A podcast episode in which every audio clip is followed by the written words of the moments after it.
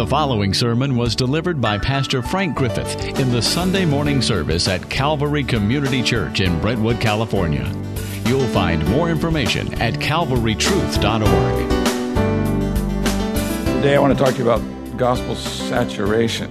Probably never heard of that, huh? That's a phrase that has come into use just in the last couple decades. And uh, what it is, it is just an expression that describes Habakkuk 2.4. You know Habakkuk 2.4, right? You've all memorized that? It, this is what it says. For the wrath, for the earth will be filled with the knowledge of the glory of the Lord as the waters cover the sea.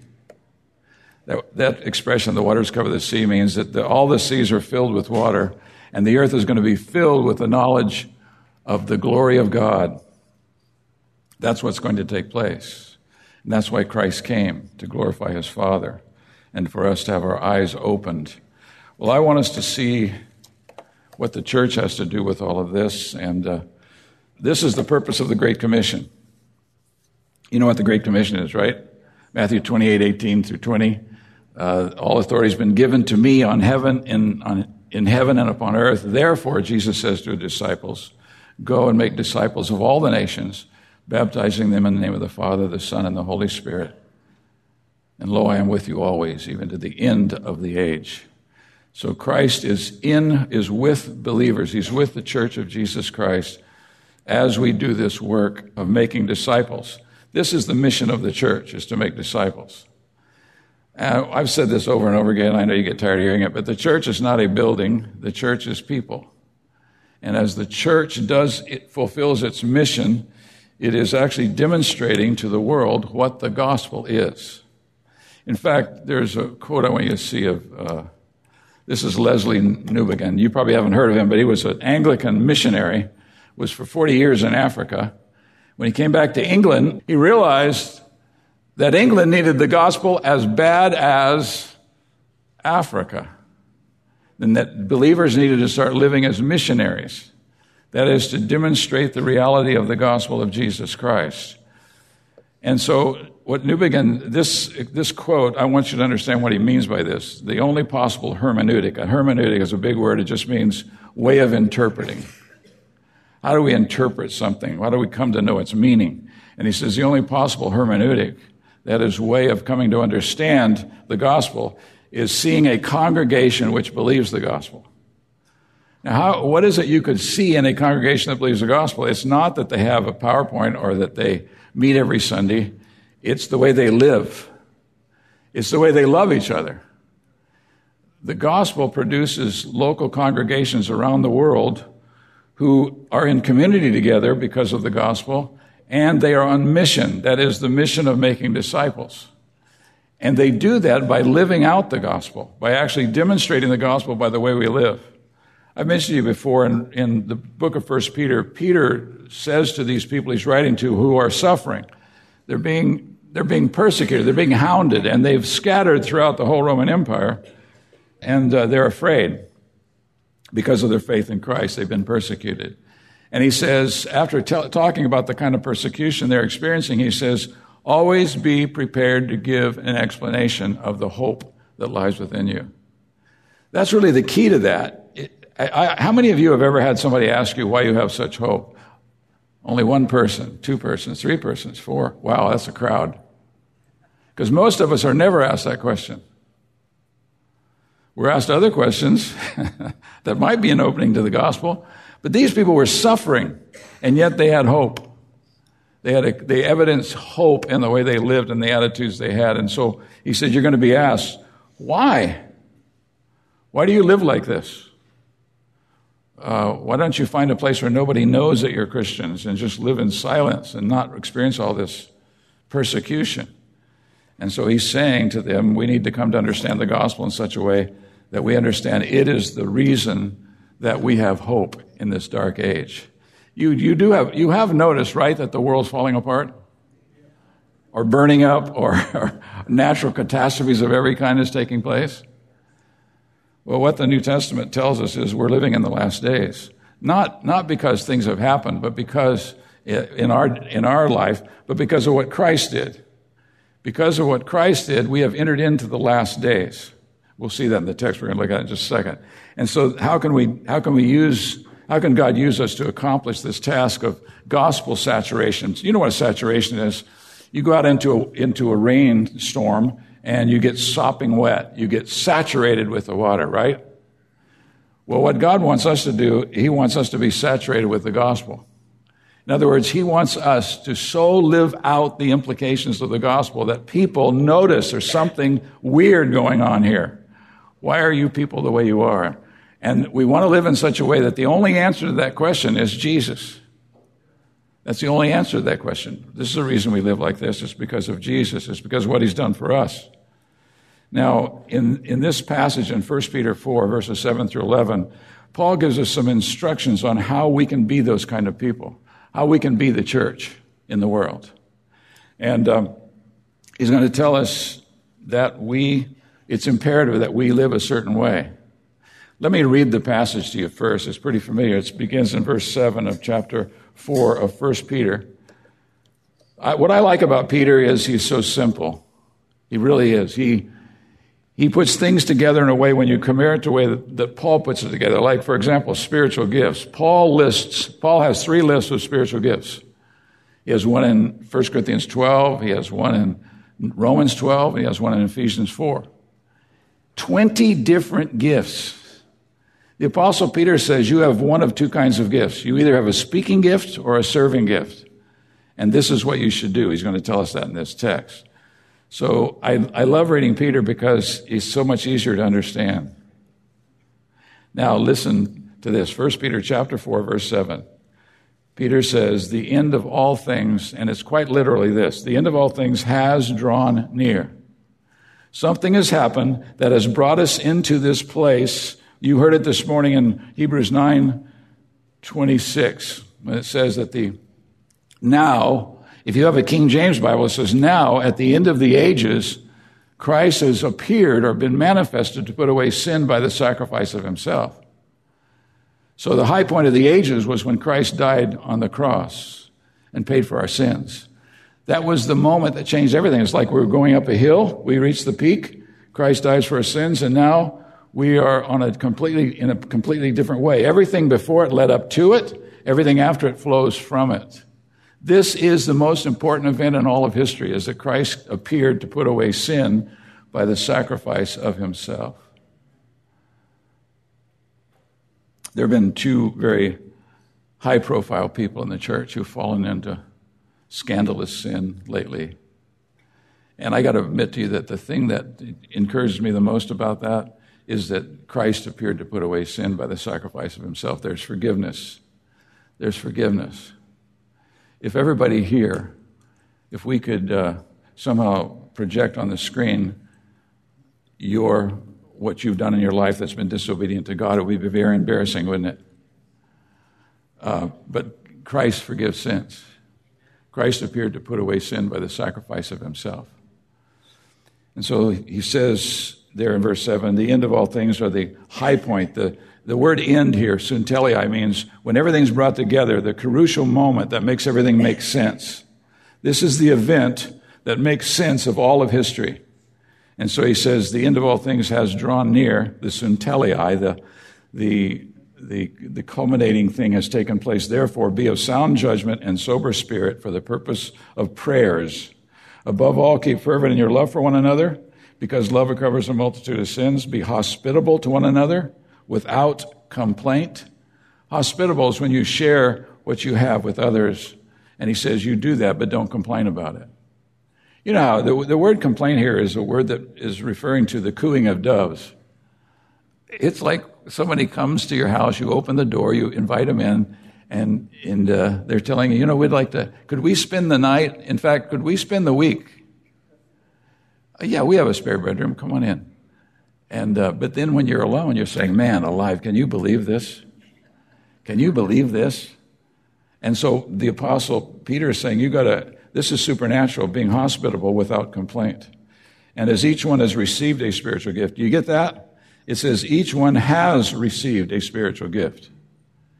And he says, since this is true, as each one has received a spiritual gift, employ it, use it in serving one another as good stewards of the manifold grace of God. And we'll explain that in a minute. Whoever speaks, this is his two categories. Whoever speaks is to do it, do so as one who is speaking the utterances of God. Whoever serves is to do so as one who is serving by the strength which God choreographs, quite literally. That God gives strength to us to fulfill the work He's called us to in using our gift and dispensing God's grace. He says, so that in all things God may be glorified. Oh, you mean we don't get credit? No, God is glorified. So that God may be glorified through Jesus Christ, to whom belongs the glory and dominion forever and ever. Amen. I remember many years ago, this young man I had known for a long time. He was just a teenager, and he had spoke at church, and his dad was telling me how great it was, how wonderful it was. And so I said to him, um, "Hey, that, that's that's great. I'm glad to hear that, that you know that you've served in this way." And he says, "Oh, it was all God." And I said, "No, if God did it, it would have been a lot better, right?" If it was God doing it, anything I do, if God did it, it would be much better. But He does empower us. He gives us the strength we need to fulfill His will in using our gift in order to dispense His grace, as He says here. Now, this idea of gospel saturation was coined by a guy named uh, Jeff Vanderstelt. What does that sound like? It sounds Dutch, doesn't it? Jeff Vanderstelt uh, started using this, this phrase, and it's really caught on gospel saturation because we understand that what we need is more than simply to tell people I, have told you this story before. I was at the DMV one time, and this guy in a long line, this guy who gets to the front, he's about th- four people in front of me. He wants to witness to the, the lady, the DMV person. And she says, You know, I'm sorry, but I have a long line. I can't really talk about this now. I can't, I don't have the time. And he insisted, and he was reading to her from a little pamphlet. And he read through the whole thing. And everybody in the line wished he would shut up because they wanted to get up there and you know do whatever they were going to do, transfer the car or whatever. Um, we all understand that just saying the words of the gospel, Christ died for your sins according to the scriptures, he was buried, he, he rose from the dead according to the scriptures, and he was seen. That's the gospel. But we got to do something more than simply say the words, don't we, in, for, in order for it to have impact on people's lives. The Spirit of God has to work Something supernatural has to happen when people's eyes are open to the reality of who Christ is and what he's done for us. And so, what the Bible teaches clearly, by implication, is that the most powerful witness is exactly what Lesslie Newbigin said it's the local church. It's believers in community who are living in a way that the only explanation is the gospel of Jesus Christ. One of the things that we should always be trying to do is pull people that we want to witness to into a context where there are believers with, uh, together in fellowship, maybe over a meal in your home, just having some uh, fellowship and community. That's the best place for them to hear the gospel because they can see it in lives, in the way we treat each other. And so the, the gospel saturation is when the church is living this way, wherever He's put us. He's put us here. He's put us in this community of, of Knightsen and Brentwood and, and Antioch and Oakley and Discovery Bay and Byron. This is where we are. And he wants to spread the knowledge of the glory of God in all the world. And our responsibility is live in such a way that people get a clear, honest, true picture of the gospel in our lives and the way we treat each other, the way we live out our lives. I was at a meeting the other day with some pastors over this free market thing they put on in, in uh, Bethel Island. Uh, and they did it first time last year, they're going to do it again. And they just give things away to people who need it, brand new things. And um, they were so excited because they participated last year and they saw people see evidence of the gospel in the lives of all those who were participating. Why are they doing this? because this is what God has done for us in Jesus Christ. Jesus said, If anyone's thirsty, come to me. Let him come to me and drink. Out of his innermost, he was believing in me, trusting me, out of his innermost being will flow rivers of living water. He also said, if, uh, if you're tired and weary and worn out, come to me and I'll give you rest. Take my yoke upon you and learn of me. You see, uh, the way that people are invited to Christ is through the people of Christ. And gospel saturation happens not just when we start bellowing out the words of the gospel. There was a group in town some years ago, it's been quite a few years ago, it's probably 25 years ago, some people who stood on the street corner at the cross sections downtown Brentwood, and they yelled at the top of their lungs the gospel. Jesus died for your sins. I never saw one person who stopped and listened to the message. But what they will listen to is the message of those who are living in such a way that they want to know why. They want to know why you have this kind of fellowship. Why do you have this kind of love for each other? Why are you hospitable in this way? Why is it that people come to you and ask you to pray for others that are in need? Well, that means that we, because we care for each other and love each other, we pray for each other, right? Well, listen to what Paul says. Paul is going to give them four things that they ought to be doing. This is ought to characterize our life. The structure of this sentence real simple. The end of all things has drawn near, which is talking about the coming of Christ and his completed work. The work of Christ included he died for our sins. He lived the life we should have lived and, did, and haven't. He died for our sins. He was buried and raised again. He ascended to the right hand of the Father a few days later, 40 days later, and then he poured out the Spirit. The Father, God the Father, sent his Son into the world to save us. And then he sent the Spirit into the world to bring us to faith in the one who died for us and to empower us to live for him in this fallen world. And so Peter says, therefore, this is how you ought to live. And uh, first of all, there's four things. I'm going to I'm going to put them up here so you can see them. The first is maintain a mindset for prayers in verse 7. Be alert and sober for the purpose of prayers. You know what alert and sober is? It means being in your right mind. It means taking things seriously and looking at reality through the lens of the gospel, through the lens of the Word of God. Be alert and sober for the purpose of prayers. It's a plural, prayers, and the reason it is, he's talking about occasions to pray. You know, believers get together and pray, don't they? That's something we do on a regular basis. People, people get together and they pray. So, for example, we have a, the, ladies have a prayer meeting on Monday morning and they come together and pray. The men have prayer meetings as we can catch each other, from more than you think, actually. We, when we're together, we stop and pray. Well, he's saying you should, you should have a mindset for prayers. In other words, you ought to think in such a way, you have a, this kind of mentality that you're ready to pray. You're prepared to pray. You have a, you are, you have a sound mind and you're alert. You're thinking about the reality of what's going on in the world.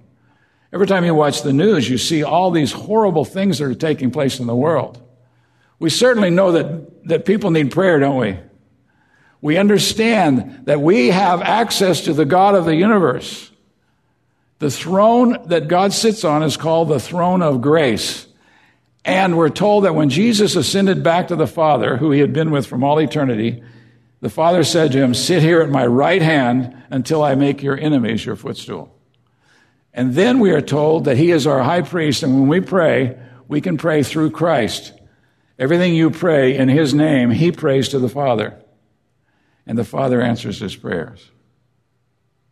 And so Jesus told his disciples, This is how you live during this time I'm going to be gone.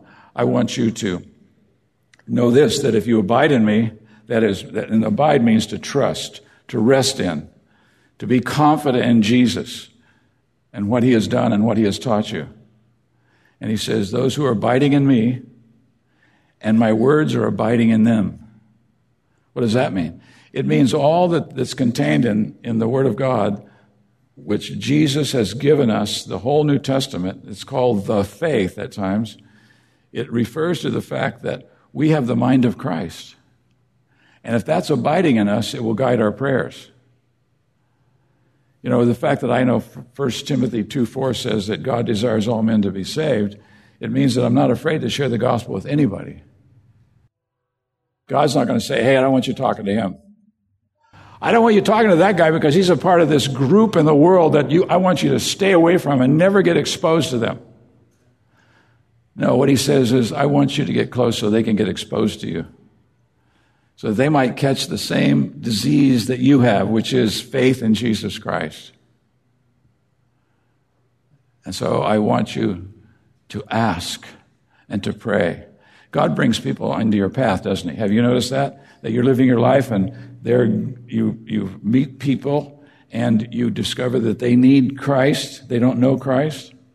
Guess what? All of a sudden you have a responsibility as somebody who is a priest and an ambassador. An ambassador means you can speak for Christ. That's what Second Corinthians says we are. We are ambassadors for Christ. So we can speak for him. And then you're also uh, his, his uh, priests. You can pray to God on behalf of others. See, priests had access to God. They were able to go into the presence of God. Now, it's true under the Old Covenant, it was rare. The high priest could go into the very presence of God once a year. But you get to go into God's presence at any time, day or night. You go into that, his presence through Christ. And so you call upon him. So if God puts people in your life that are in great need, they have trouble, they're facing difficulties, their biggest need is they need to know Christ.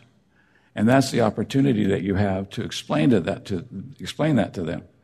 But then you can go to the Father and pray for them. You can actually address God. Do you know there's some people that you know that there's not a person on the face of this earth who ever calls their name before God? Uh, Robin is here today, and uh, I know for certain that there are hundreds of people who've been calling her name to the Father. She's gone through this surgery and this recovery. I've often thought about this, thought of this about my children the responsibility I have to actually call their name. I got this from my grandmother. My mother's mother used to name every single one of her descendants, which were about 52 people. And every single day she would call their name to God. I don't know how she did it.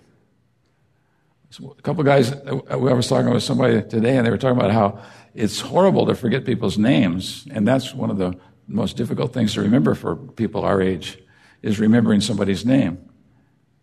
And he said, one time I even forgot my wife's name. And I said, Oh, you never have to do that. All you have to do is say, This is honey. Uh, this is sweetheart. This is sugar babe. You know, whatever, whatever it is, you call her. But think of it that somebody in this world, if somebody in this world is calling your name before God Almighty in the name of Christ, they're praying for you, God hears. Now, that doesn't mean he always does what you ask for. Aren't you glad? Elijah was glad. You remember Elijah in 1 Kings when he prayed that God would kill him? He said, Just take my life. I can't take this anymore. And he's lying under a broom tree and it's real hot. And he's in the shade of this broom tree, which is a big, like a big cactus. And he's there and he's laying there and he's asking God just to take his life. And God says, No and he has an angel show up and he speaks to him. And he says to Elijah, Here, eat this. He has some food and he gives him this food. He said, Eat this and then go to sleep. I don't know if that's always good advice. Maybe it is, you know. Eat this and go to sleep. Take a nap. And so he went to sleep. He took a nap. He slept a while. And then when he woke up, the angel said, Now go up on the mountain to that cave up there, and God's going to meet you there. He's going to talk to you. So he did. Remember that? And he was up in that cave, and he, there was a great wind, and there was an earthquake, and there was all these things. And uh, then there was a still small voice, a very quiet voice. Was, God was not in the wind or the earthquake, but what he was in was a still small voice. And he spoke to Elijah, and he gave him some new instructions. And Elijah went out in the strength of the Lord. I love that story because Elijah was about my age. And he went out, he, he took off and he served God in the power that God gave him to serve him. And so God wants you to be in the mindset of prayer because you are a priest and you have access to God. You can pray. And uh, I, one time, I can't remember if, if, I was by myself or what, i was on a motorcycle ride, and there was a, a little booth in this little city up in the foothills and had a sign that said, uh, prayer for whatever need you have. and they were they were under this uh, this uh, pop up thing, and they're sitting there. So I pulled over, and I was really fascinated by this. I pulled over and pulled up, and and I said, uh, "Wow, this is really something." So you you pray for just whoever comes and asks you to pray? Yeah. What prayer do you, what church do you go to? Oh, we go to several churches. We're kind of a combination of people who've gone to. We go to different churches in town, but we're Christians, and we can we can talk to God for you. So I shared something with them. I'm not going to tell you what. Not, it was about somebody in the church was going through a real struggle. And so I said, Would you pray for this person? And they did. And I thought, wow, isn't that something? Hey, that might be an idea for you guys. Put up a little booth alongside the road somewhere and just put up the, the, a sign saying prayer. And somebody comes in and says, Would you pray for me? Would you pray for my son? He's sick in the hospital. I don't know what's going to happen. Would you pray for him? say, yes. And so they pray for me right there. And I kept my motor running on my motorcycle. but I, I, was just fascinated by that. What a thought. Somebody take that idea and put it, put it into practice. That'd be great. So, our temptation is to be distracted by all the things in the world, more so today than ever before. I read this thing the other day, some studies that had recently been done to, that finds out that the average American has a shorter uh, attention span now than ever before in history. In fact, this is how they measure it. We have a shorter attention span than a goldfish. And the way that they determined that was they could determine how long a goldfish could keep its focus on something. And ours is actually shorter. And that they were pointing out that, like in movies that you go and watch, the scenes are much shorter now to keep your attention. And so it's okay to, to pray short prayers as long as you pray a lot of them. But, but you need to realize that you have access to God. You're a believer priest. If you ever want to look at that, 1 Peter chapter 2 tells you that. You're a believer priest. And you have access to the God of the universe. You can pray in Jesus' name. And so it, it, is, a, it is a troubling time. A lot of people are in trouble, and we have access to the God of the universe. We can pray in Jesus' name. And so Paul says, in order for us to live like the church of Jesus Christ, we need to be alert and sober for the purpose of prayers. I can give you a little hint. Uh, when somebody says, says to you, Would you pray for me? Be praying for me. I'm going to be going through this and this and this. Why don't you just stop right there and say, Let me pray for you right now? Because if you forget your wife's name, you're probably going to forget to pray for this guy. Right? and so pray because we have access to God. And I've learned that you can pray anytime. You can pray morning, night, or noon because you have access to the throne room of God, the holy place. We are absolutely helpless without God's power. There's not one thing we can accomplish. All of our busyness in the work of the Lord is simply the best we can do, and it's not all that great. But trusting in the living God, calling upon Him to work in a person's life, I had, a, I had a person this past week who was expressing to me how surprised they were at how God had answered prayer in their life that was really important to them. And they said, I just can't get over it. It's like it happened so quick, it happened so fast. He did exactly what I asked him for. I thought, yeah, that's how God is, isn't it? He's a prayer answering God. And so Paul says, or Peter says, rather, be alert and sober for the purpose of prayers. That's a part of your mission. Part of disciple making is learning to pray for people. And so, whatever you have to do to get with some fellow believers to pray, do it. If all you do is pray by yourself, you're, you're missing half the Christian life. You need to be with other believers and pray with them over needs in your lives that you can share with one another.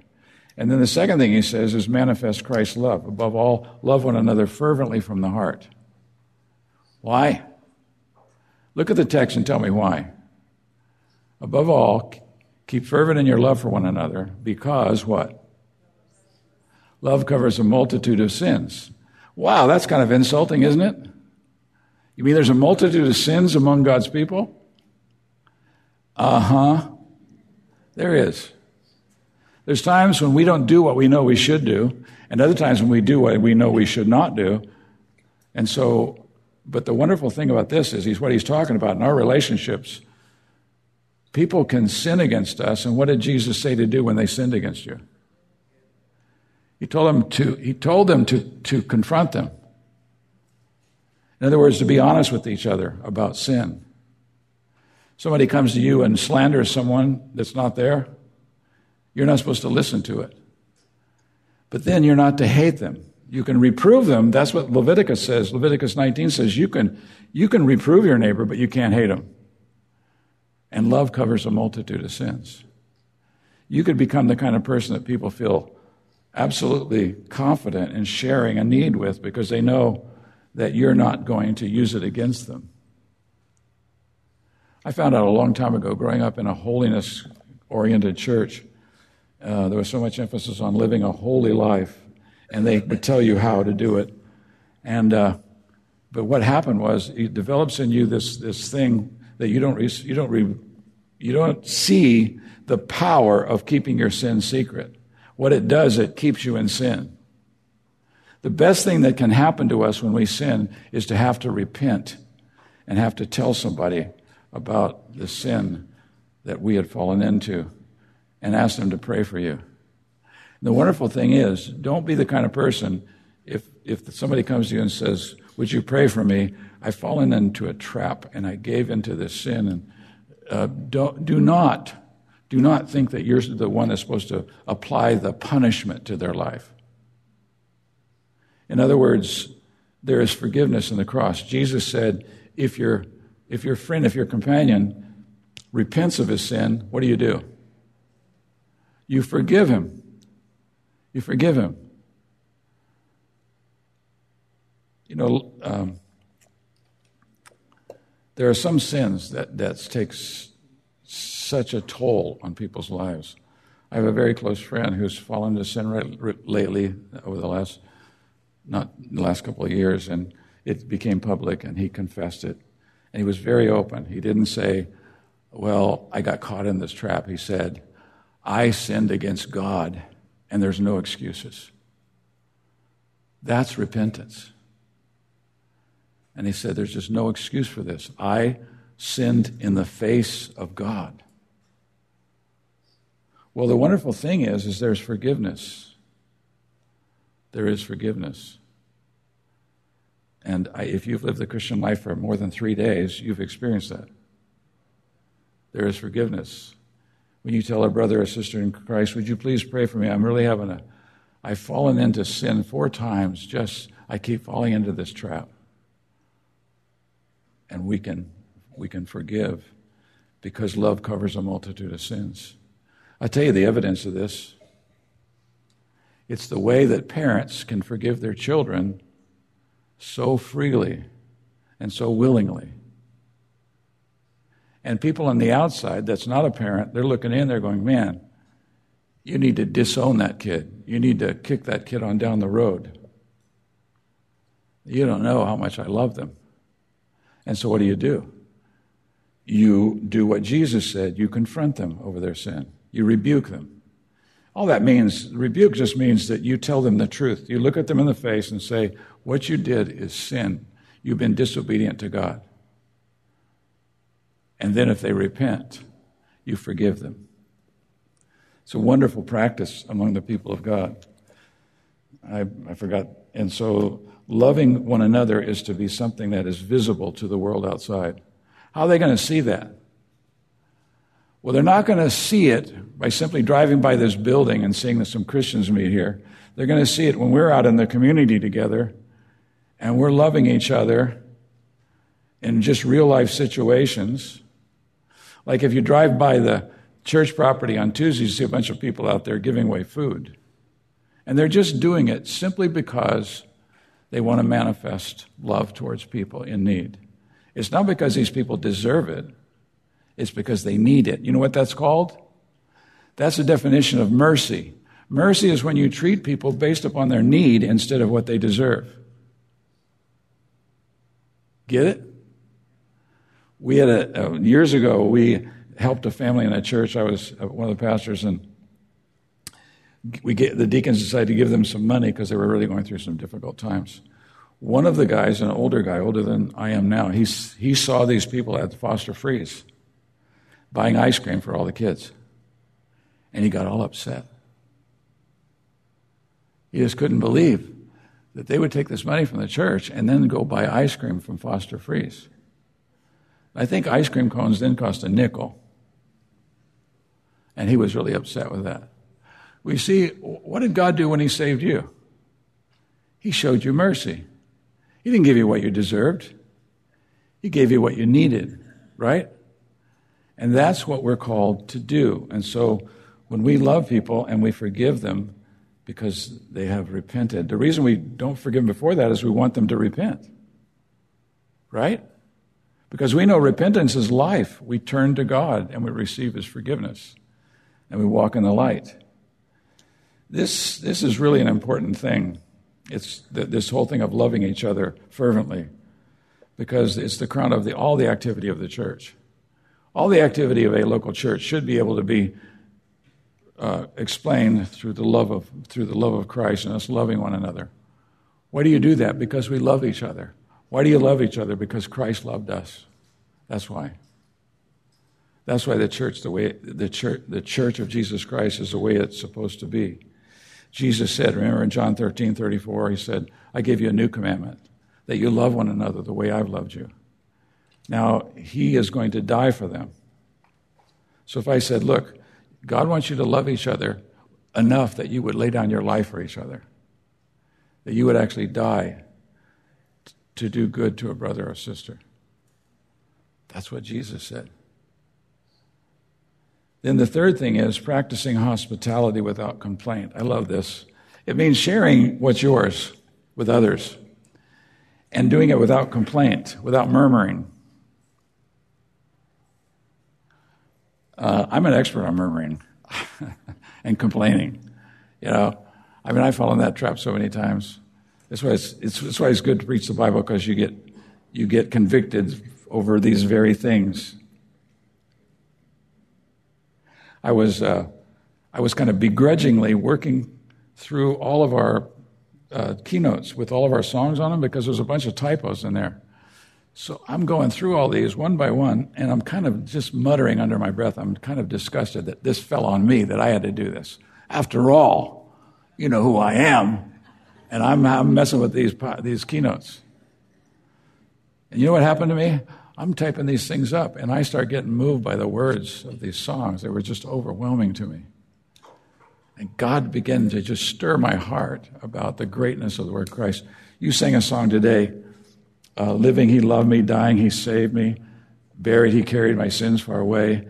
Rising, He justified. Where does that come from? That's Romans chapter 4. Jesus rose from the dead. You know why that justifies you? Because it's God's statement that he has received the work of Christ on your behalf as payment in full for your sins. Rising, he justified freely forever. Man, it's amazing to be justified forever. Nobody can hack into this account and steal your identity. God justifies you when you put faith in Christ for now and eternity. You're going to be right with Him. That's, that's a glorious truth. Well, anyway, I'm reading these songs and typing them and making changes and stuff, and I'm getting overwhelmed with these songs. And in fact, I was kind of afraid that if I didn't stop, I was going to be just a, an emotional rag this morning and just break down bawling because it was just so overwhelming what they, these words are. We sing. We sing these words about Jesus Christ. Living, He loved me. The reason He came into the world and became one of us is because of His love for us and his love for the Father. See, the Father loved us, and he said to his Son, Go and redeem these people. And the Son comes into the world because he loved the Father, but then it tells us in Revelation that he was loving us as well. I don't know about you, but that stuns me that he loves me. It really does. Because he knows the truth about me, the whole truth. He knows everything about me, and he loves me. It's phenomenal, isn't it? And so when you sing those words and you hear other believers singing those words, you need to realize these are truths. These are glorious truths that should change our life. And so for us to, to uh, share what we have, our homes, uh, the stuff that we have stored, and all those things, that's just hospitality. You need something?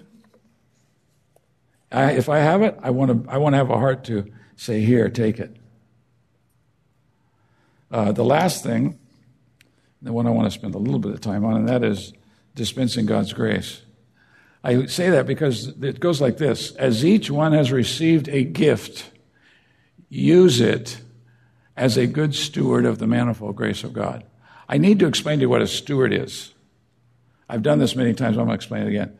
A steward was the servant in the house whose responsibility was, was to take the goods that the house owner gave for the people in his household, the, the needs that they had.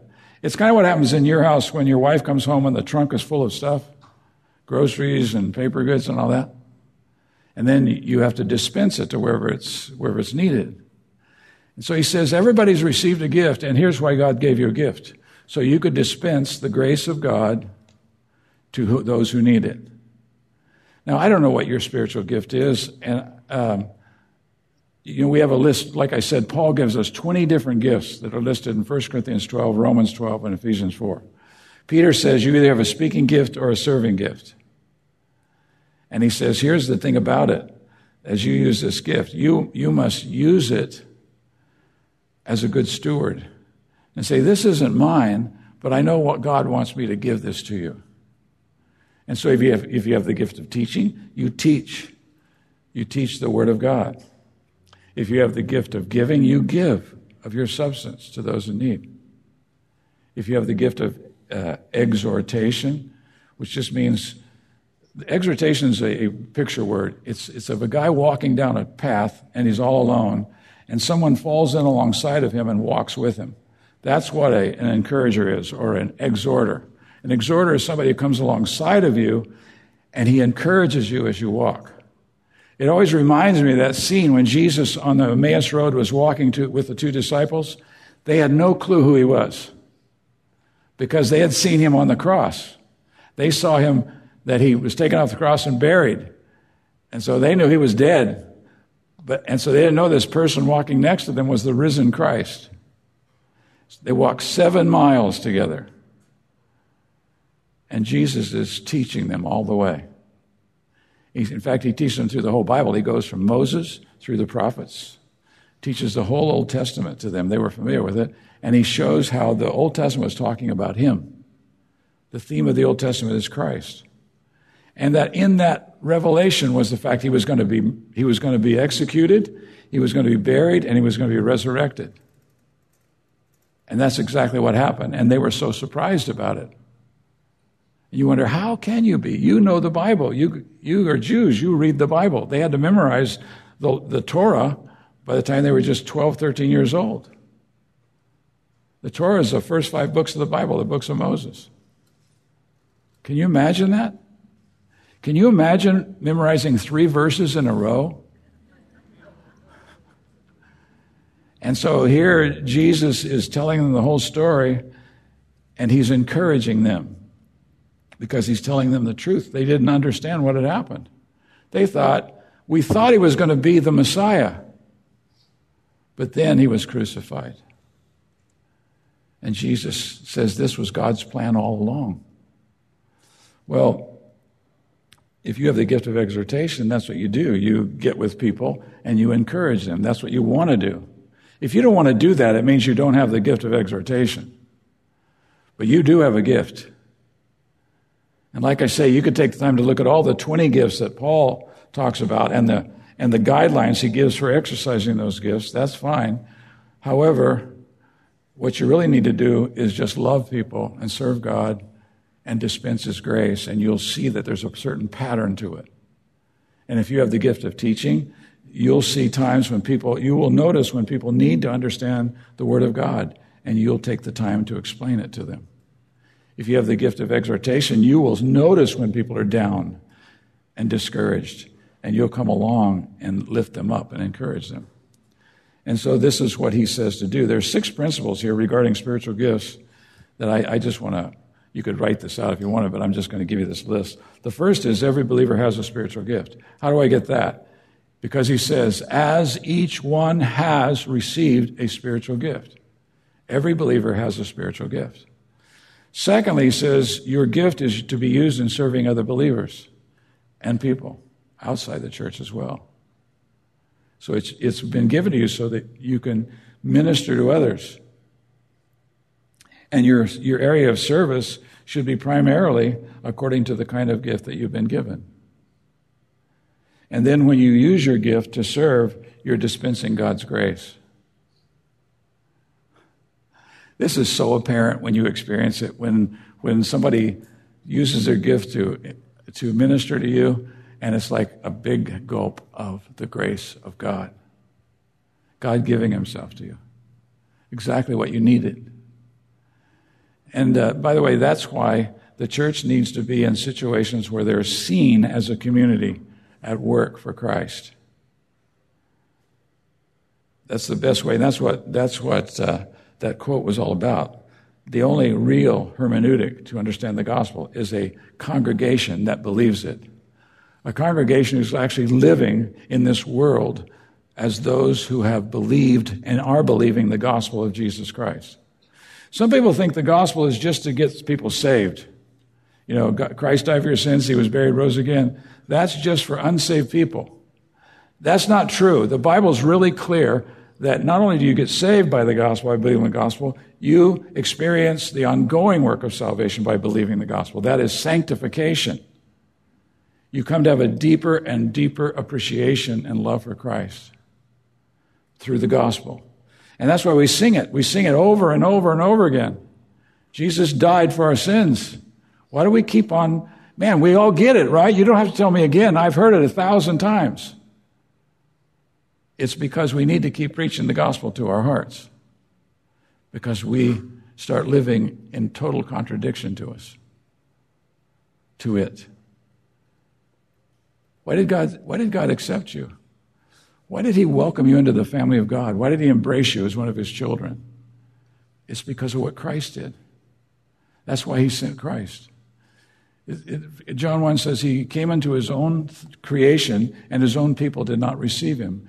But as many of them as did receive him, to them he gave the right to become the children of God, even to those who believe in his name. When you receive Christ, you become a child of God and you enter into the family of God. You begin to experience the benefits of the grace of God as it's being dispensed by his people. And then finally, uh, God's going to supply what you need in order to serve. We're constantly dependent upon Him. We can't do a thing in, in ministry apart from Him supplying to us what we need.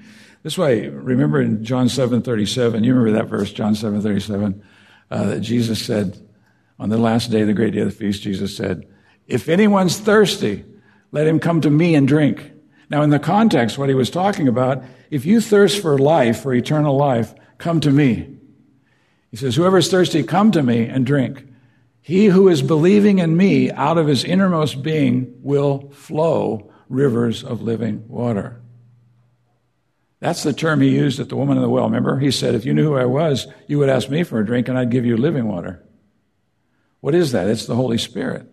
That's what, that's what John says in explaining that, what Jesus said. He said, He spoke this about the Holy Spirit had not yet been given because Christ had not yet been raised from the dead. He had not ascended to the Father yet. The first thing Jesus did when he went back to the Father was he poured out his Spirit. And we're told that the Father sent the Spirit and the Son sent the Spirit so that the Spirit of God would come and he would bear testimony to who Christ is. It's really interesting. People can hear the gospel a thousand times. I had a, I have a cousin, two cousins actually, that heard the gospel over and over again. They heard it from me many, many times, and they heard it because that's what I thought my biggest responsibility then was to just constantly tell them the gospel. And they heard it from their fathers who were preachers of the gospel. 45 years later or so, in both their lives, different, different situations, the Spirit of God opened their eyes to the truth of the gospel, and they believed it. And so we have to understand that we have rivers of living water in us that flow out of us into the lives of other people. That's the Holy Spirit. The Holy Spirit can guide us in using the gift that God's given us in order to meet the needs of people by dispensing His grace into their lives. So we need to ask ourselves are we Is God using us for gospel saturation? Is the gospel in all the places we live, we represent these communities all around us. That's our domicile. That's where we live. It's, it's, a, it's our country. Are people around us, are they being saturated with the gospel? Can they see the gospel in practice? Not just, not just hearing the definition of it, but are they seeing it in our lives? Our life as a community, our lives of, of a group of people who love each other and pray for each other.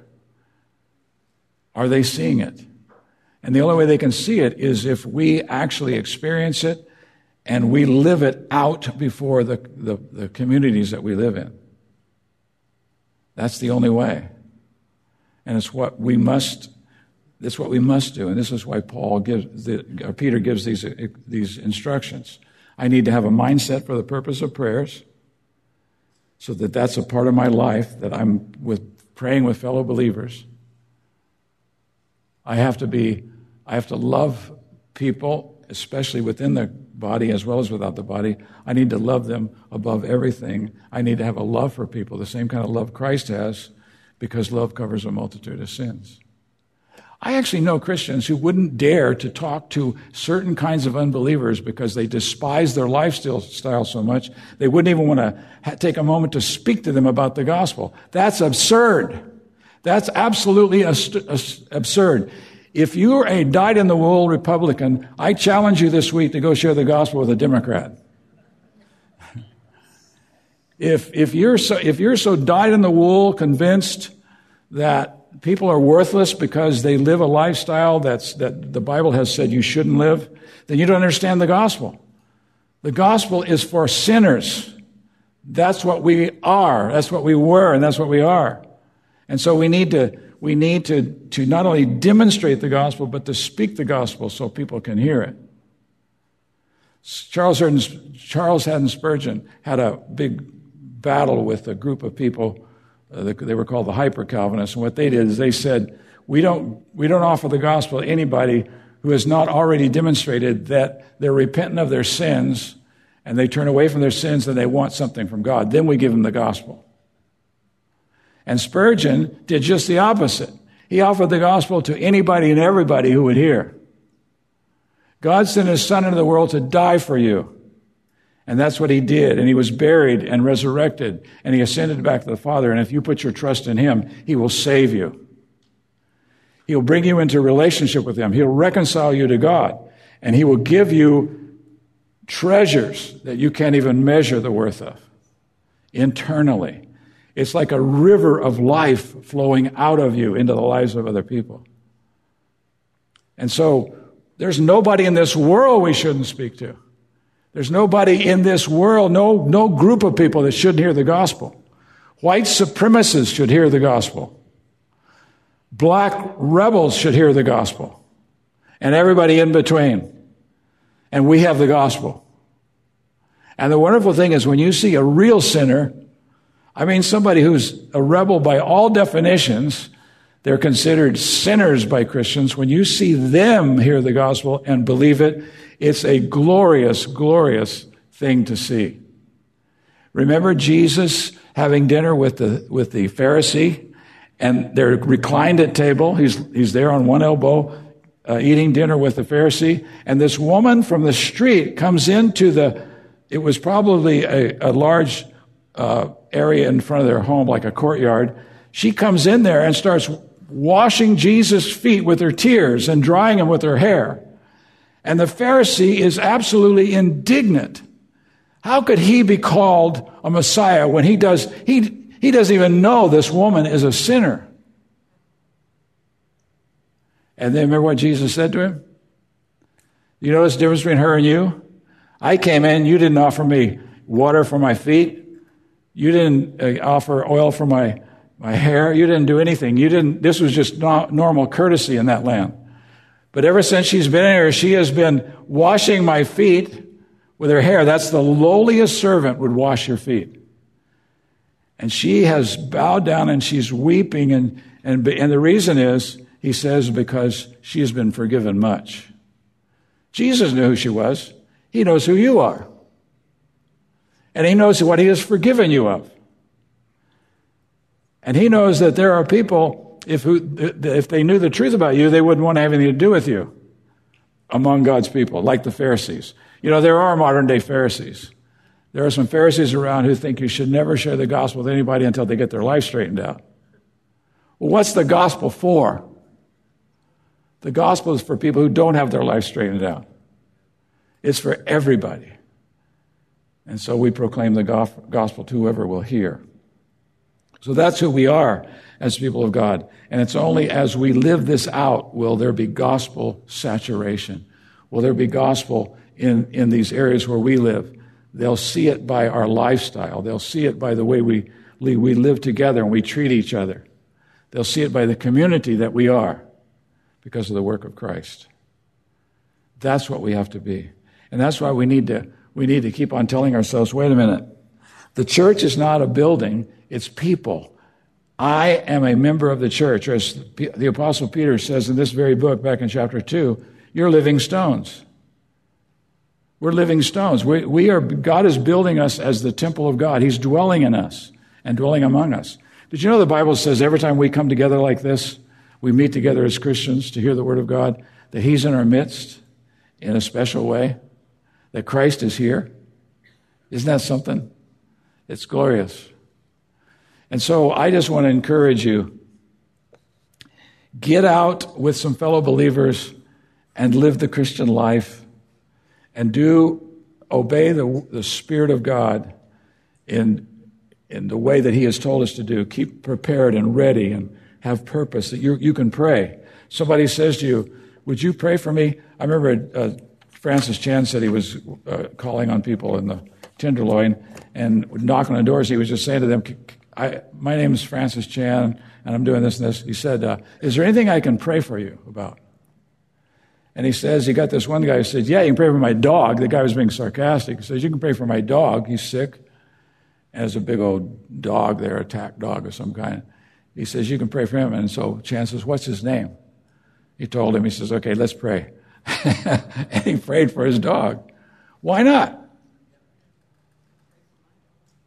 If, if God used Balaam's ass, that is his animal, his bur- animal, a burden bearing animal, if he used him to speak to Balaam, do you think he could, he could, he would be okay with God if you, if a person said, would you pray for my dog or my animal, my horse? One time, uh, Judy's dad, uh, had a cow that got sick and so he called the pastor to come out and pray for him.